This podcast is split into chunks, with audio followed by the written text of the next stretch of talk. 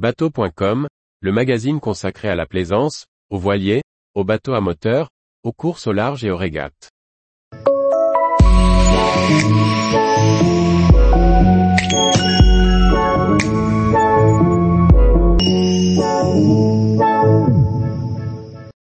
Arpège, quel panache au prêt pour ce voilier de série mythique? Par François-Xavier Ricardou. Comment bien choisir son voilier d'occasion? Cette semaine le portrait de l'arpège du chantier du four. Un voilier légendaire reconnu pour ses qualités nautiques. Un voilier qui n'a pas peur du gros temps, très solide, mais plutôt lourd avec un peu de mal à s'exprimer dans le petit temps.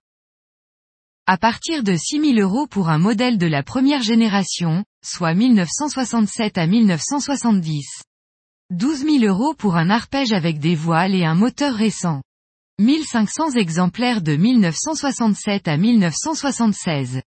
Ce modèle est devenu mythique et ses propriétaires sont de vrais accros, pas souvent près de changer de jouet.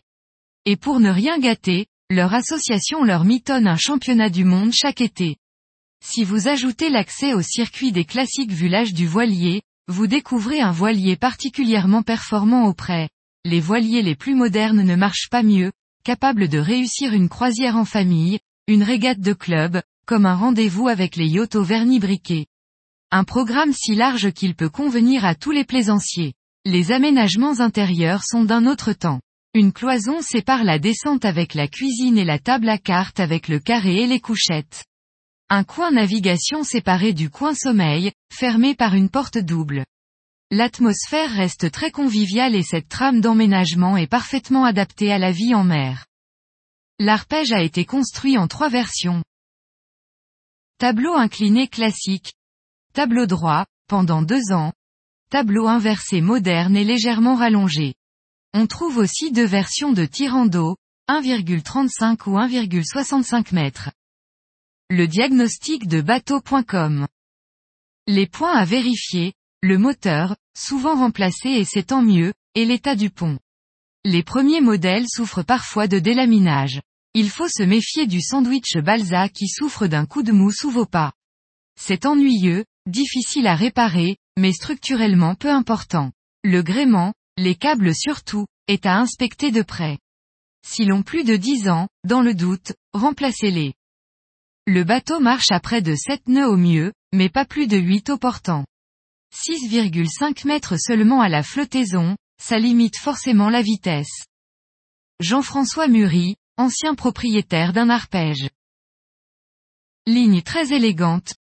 Excellent marcheur aux allures près du vent. Très confortable en mer. Qualité de construction. Roule beaucoup au portant dans la brise. Difficile d'installer une échelle de bain sur les premiers modèles, tableau classique. Pas de couchette double. Performance limitée dans les petits airs. Cockpit exigu. Visibilité réduite à la barre. Mais que lui manque-t-il? Plan de voilure, plan de pont et carène, elle est déjà très large pour l'époque, date, il faut le reconnaître. L'équivalent aujourd'hui?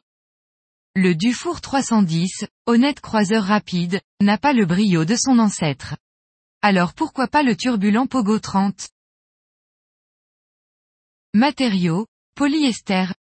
Chantier, Dufour, Architecte, Michel Dufour. Longueur de coque, 9,25 mètres. Longueur à la flottaison, 6,70 mètres. Largeur, 3 mètres. Tirant d'eau, 1,35 ou 1,50 mètres. Poilège, 3,30 t. Lest, 1,20 t. Surface de voile, 48,50 mètres.